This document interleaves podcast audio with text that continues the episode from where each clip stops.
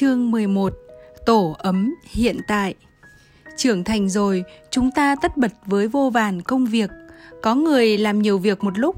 Nền tảng cái tôi của ta dựa trên lượng việc ta làm, thu nhập, diện mạo và khả năng giao thiệp xã hội.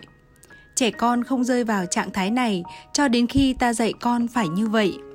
Do đó, dạy con trong tỉnh thức là vận động khác với cái chung của xã hội – có nhiều tiêu chí để đo lường thành công của trẻ. Thay vì chạy xô, với vô số hoạt động và bị áp lực phải thành công trong thế giới do người lớn tưởng tượng ra, trẻ con được phép sống với từng khoảnh khắc và hân hoan với sự tồn tại của mình. Khi đó, điểm số và các thành tích khác vẫn được công nhận, nhưng chỉ là chi tiết rất nhỏ của một bức tranh lớn hơn. Để khuyến khích con hưởng thụ niềm vui đơn giản trong cuộc sống ta không được sắp xếp lịch trình của con quá mức. Nghĩa là khi con còn ấu thơ hãy cho con được đi chơi với bạn bè và được có những giờ phút lười biếng. Trước khi lên 5 tuổi, nếu con phải tham gia các hoạt động liên tục từ sáng đến tối, làm sao con có thể kết nối với chính mình?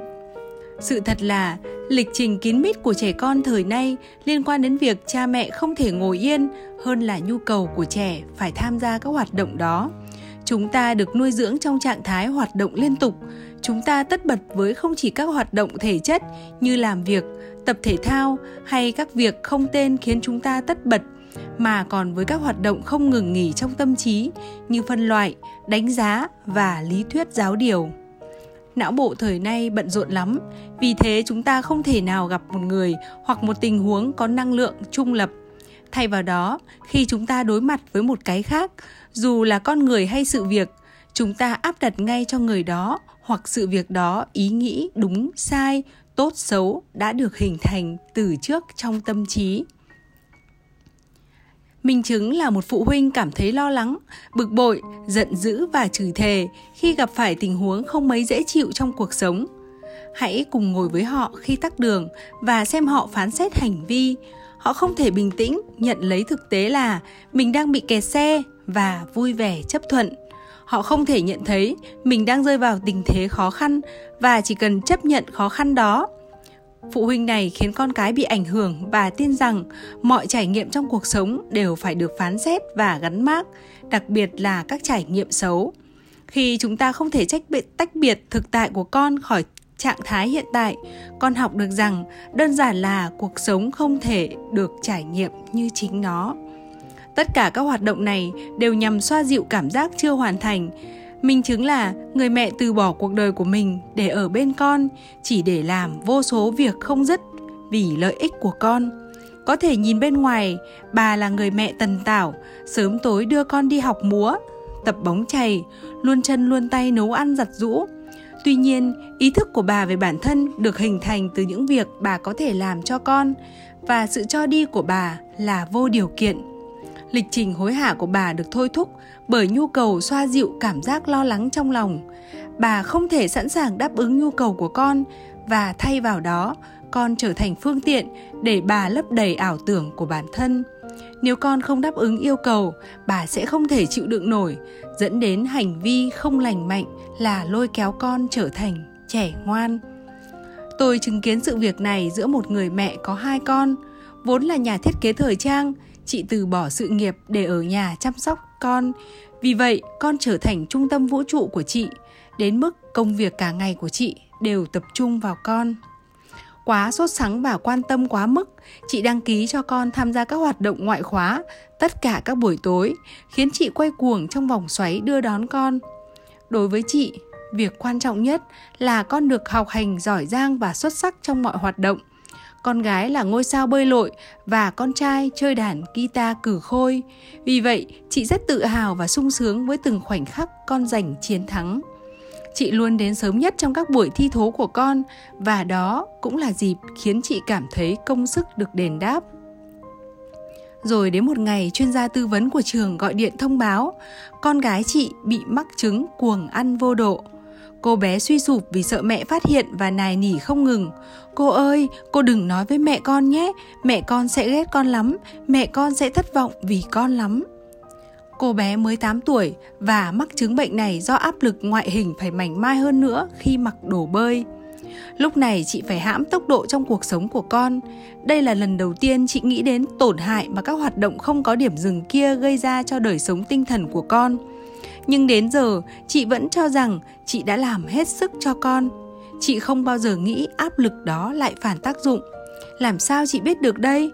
Khi còn nhỏ, chị không được tham gia các hoạt động ngoại khóa và cũng không được cha mẹ quan tâm sát sao đến vậy vì họ đi công tác liên tục và phải gửi chị cho bà vú. Làm cho con những việc mà mẹ chưa bao giờ làm cho mình, chị mường tượng mình là người mẹ tận tâm. Oái om thay, giấc mơ của con tuổi thơ mà chị không có đã khiến các con cảm thấy bị thở ơ và đơn độc như chị ngày nào chỉ khác là các con giấu cảm xúc đó ở bên dưới những bận rộn thường nhật, bởi vì con cảm thấy phải thể hiện bản thân thật tốt vì mẹ. Bài học ở đây là nếu chúng ta định dạy con định hình bản thân dựa trên việc đang làm, con sẽ thất vọng mỗi khi gặp sóng gió cuộc đời. Bạn có biết cảm giác lo lắng bao che cho sự bất lực? Khi cha mẹ đối mặt với tình huống bằng sự hoài nghi, lưỡng lự bi quan hoặc không tin tưởng, không thể bình tĩnh chấp thuận thực tại, lo lắng tìm kiếm câu trả lời cho tương lai, con trẻ cũng sẽ định hướng cuộc đời của mình tương tự như vậy. Bởi vì các phụ huynh này không khó, không coi khó khăn trong cuộc sống là cơ hội để gắn kết với sự kiên cường của mình. Thay vào đó, họ lại có thái độ, tôi bất hạnh. Vì vậy, con họ cũng sẽ có cảm xúc tương tự khi gặp phải khó khăn kế thừa nỗi lo lắng tạo ra cảm giác mình là nạn nhân và muốn được đóng vai tử vì đạo.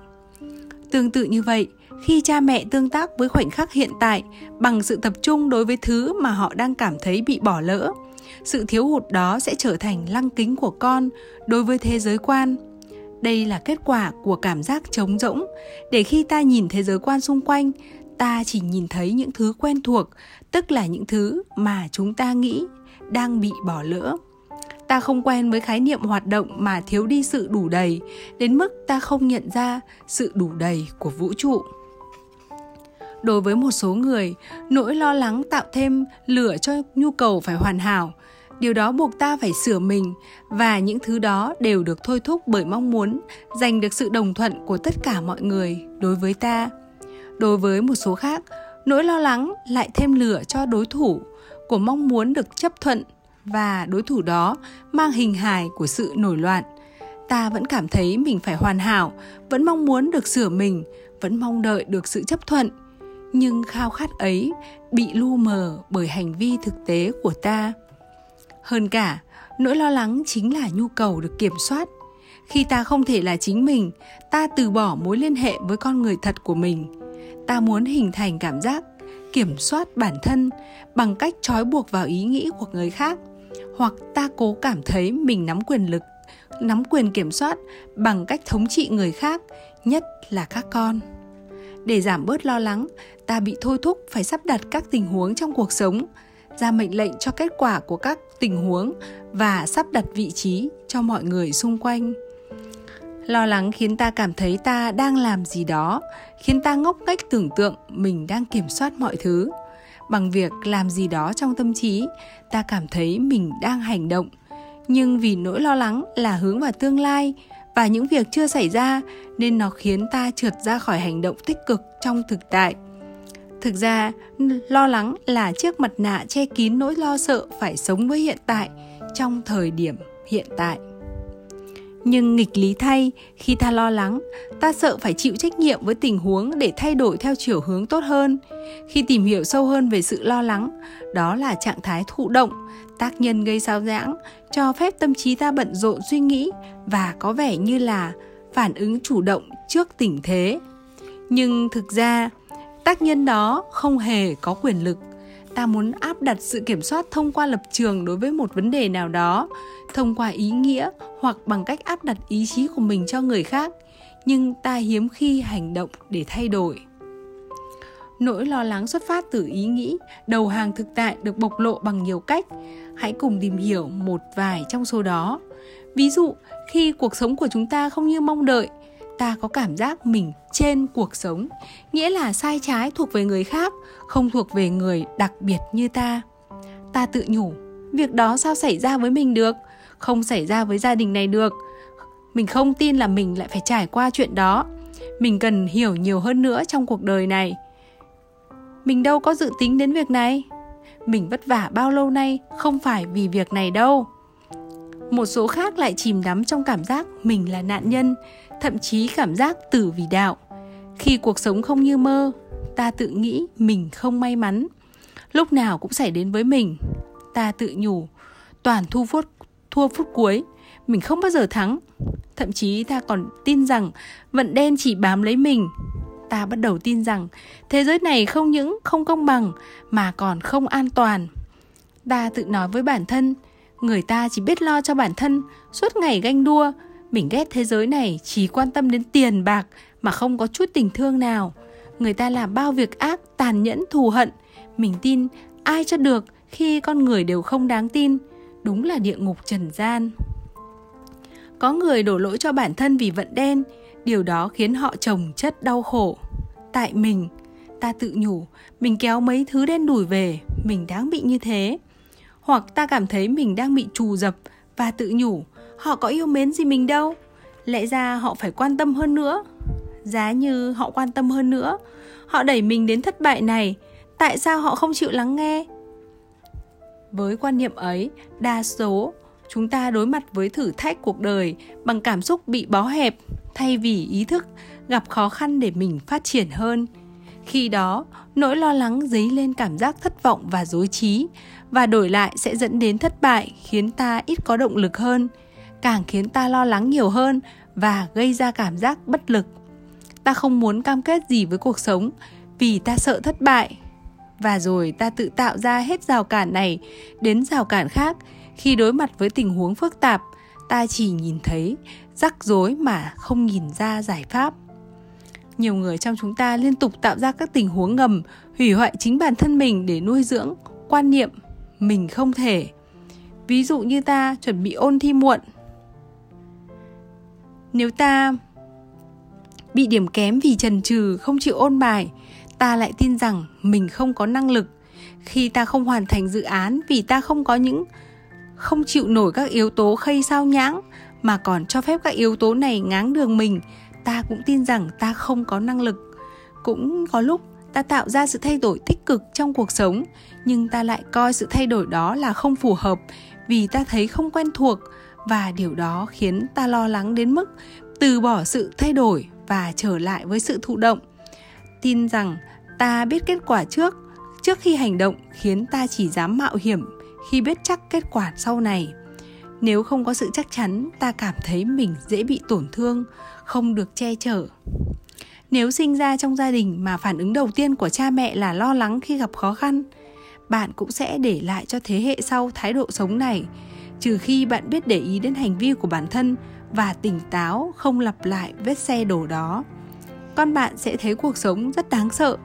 Lấy bạn làm gương, chúng sẽ sợ hãi cả món quà có thể trao cho chúng, quyền đối mặt với khó khăn một cách vui vẻ và niềm tin này chỉ dựa trên vốn hiểu biết nội tâm của chúng. Nghi ngờ chính mình, chúng sẽ rơi vào ảo tưởng rằng trừ khi chúng lo lắng hoặc tìm thứ gì đó đáng ghét trong cuộc sống kiểu gì chúng cũng bị xui xẻo. Vòng tuần hoàn của quan niệm này được truyền từ thế hệ này sang thế hệ khác, sẽ bị phá vỡ nếu ta biết rằng lo lắng chính là chiếc mặt nạ che kín nỗi sợ phải sống với hiện tại. Khi sống với thực tại, ta sẽ giúp con xây dựng niềm tin vào cuộc sống một cách sáng suốt. Đâu là nguồn cơn của nỗi sợ thực tại? Nhiều người trong chúng ta sợ phải ngồi một mình và thực sự trải nghiệm nỗi cô độc của bản thân. Ta sợ hãi khi phải đối mặt với sự đơn độc của mình.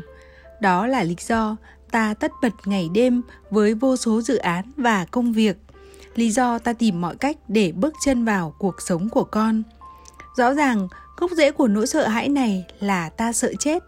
Đây là sự thật mà ta không sẵn sàng chấp nhận, khiến ta sống cuộc sống như thể cái chết sẽ tránh xa ta trước khi hiểu được thế nào là cái chết ta khiến cuộc sống hỗn loạn với những ồn ào và biến cố và điều đó nâng cao ý thức của ta về trạng thái đang sống ta kiểm soát các con cãi vã với chồng vợ và tạo ra tình huống khó chịu tại công sở cũng chỉ vì lý do trên thông qua các hoạt động ấy ta tự an ủi mình đang sống.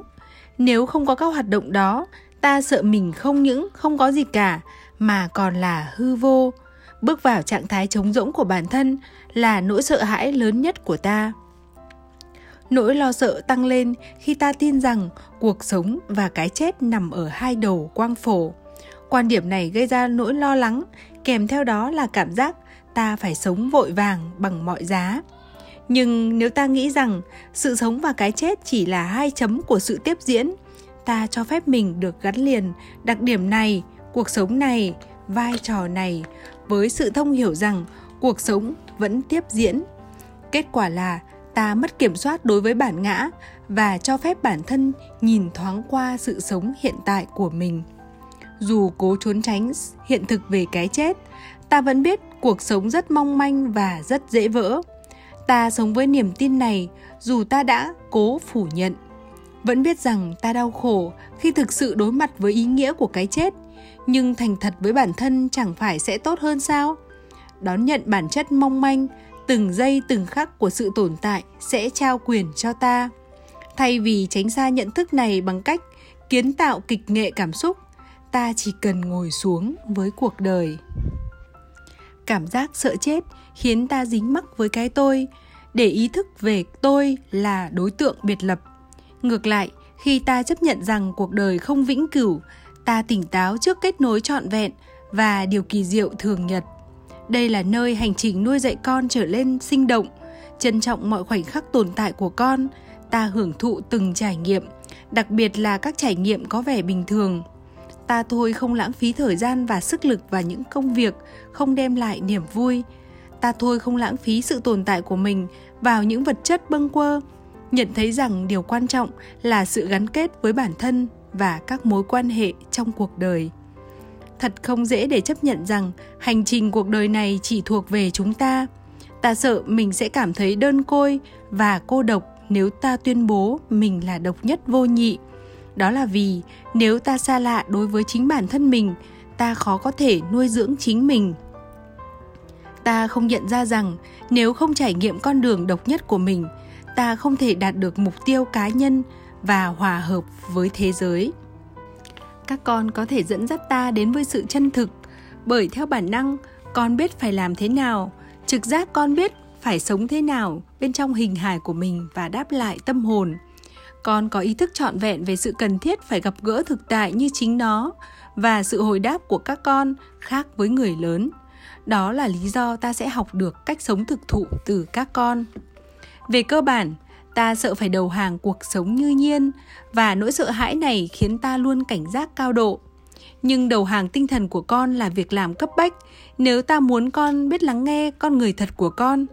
Để làm được điều đó, ta phải lặn sâu xuống bên dưới phản ứng của mình, trí thức hóa, thậm chí phải biết cách để đơn giản là được gặp gỡ con vì con là chính mình, thực tại với thực tại. Sống tỉnh thức bệnh ốm vặt của xã hội hiện đại chính là vì ta thiếu kết nối với tâm mình. Ta lo lắng, ta bất an, ta thiếu sự bình yên. Tại sao? Vì ta không kết nối với bản chất của mình. Nếu ta gắn kết với nội tại, ta sẽ không hủy hoại nhau và không hủy hoại hành tinh này chỉ vì muốn tìm kiếm quyền lực. Khi ta sống với chính mình, nhu cầu phải kiểm soát sẽ được nhường cho ý thức về việc trao quyền cho cá nhân và cho sự hợp nhất khi quan tâm đến bản tâm, tự nhiên ta sẽ trân trọng cuộc sống và lòng thương cảm đối với con người, đặc biệt là với những người kém thế. Khi nhận ra câu trả lời cho nỗi lo lắng của con trẻ không có trong thế giới bên ngoài, mà là từ lãnh địa, trong tâm hồn con, ta dạy con biết tưởng tượng, thay vì động viên con tìm kiếm sự thỏa mãn bên ngoài để dịu lắng nỗi lo nếu là cha mẹ tỉnh thức ta sẽ kiên nhẫn và không vội vàng áp đặt mọi hoạt động mọi mẩu kiến thức lên con ta nhận ra tuổi thơ không phải là lúc trái cây chín lựng mà là lúc gieo mầm ta cũng hiểu rằng các con có quyền lựa chọn loại mầm con sẽ gieo dưới sự chỉ dẫn sáng suốt bẩm sinh và ý thức về vận mệnh. Nói cách khác, cha mẹ thức tỉnh hoàn toàn tin tưởng trực giác của con đối với vận mệnh của chính con. Sống tỉnh thức không chỉ không là tập trung vào kết quả mà còn là quá trình.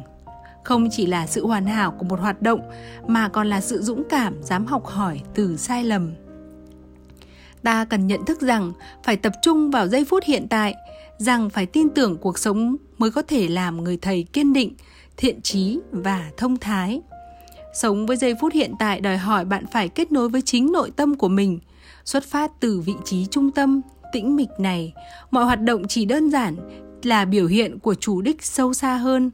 Xuất phát từ vị trí này, bạn không còn trong tư thế theo đuổi hết cái này đến cái khác nữa và bạn sẽ hiến dâng năng lượng để nhận thức rõ sự tính, tĩnh lặng trong nội tâm.